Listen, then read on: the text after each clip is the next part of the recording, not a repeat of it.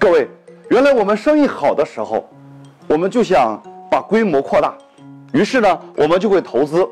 那个时候，我们投资是为了什么呢？为了做大做强。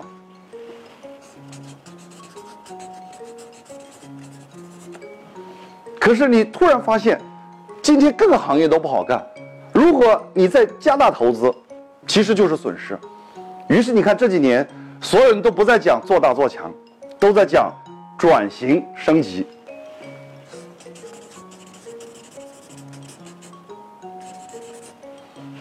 所以我说，传统赚钱的三大死穴，第一个叫利润找不到出路，第二个叫资产找不到出口，第三个叫投资没有出头之日。